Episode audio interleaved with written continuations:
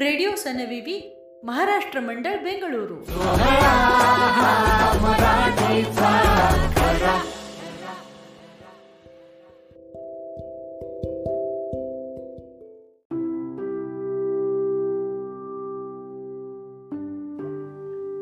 साहित्य उन्मेष या सनविवीच्या स्पर्धेतील फेब्रुवारी महिन्यात प्रसिद्ध झालेली कथा कर्मफळ लेखिका मनीषा जोशी अभिवाचन पल्लवी यर्नाळकर.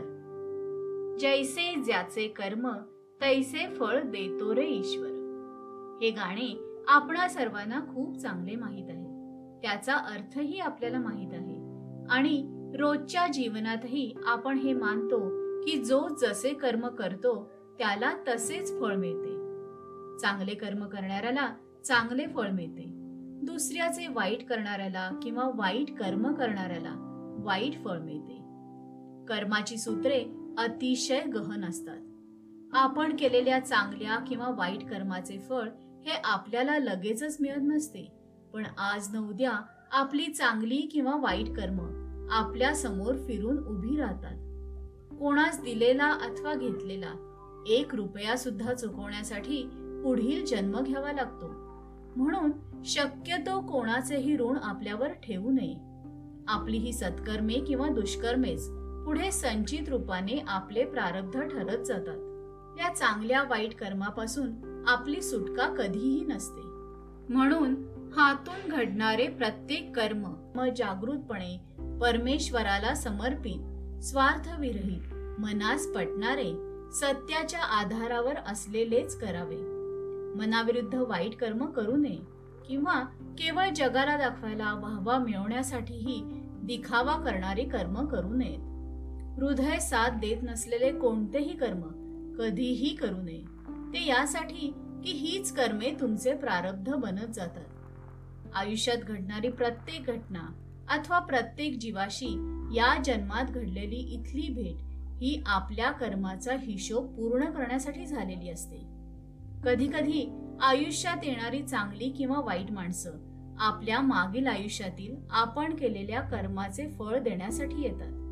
आपल्या प्रत्येक जन्मातील चांगली किंवा वाईट कर्मे संचित रूपाने प्रत्येक जन्मात आपल्यासमोर येतात.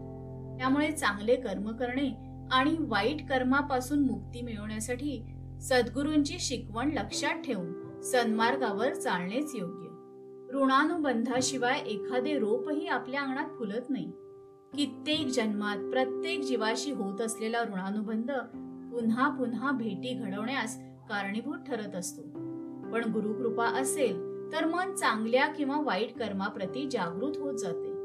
म्हणून एखादा गुरु आयुष्यात आल्यानंतर विवेकी जीव सहसा वाईट विचार व वाईट कर्माच्या जवळ भरकटत नाही.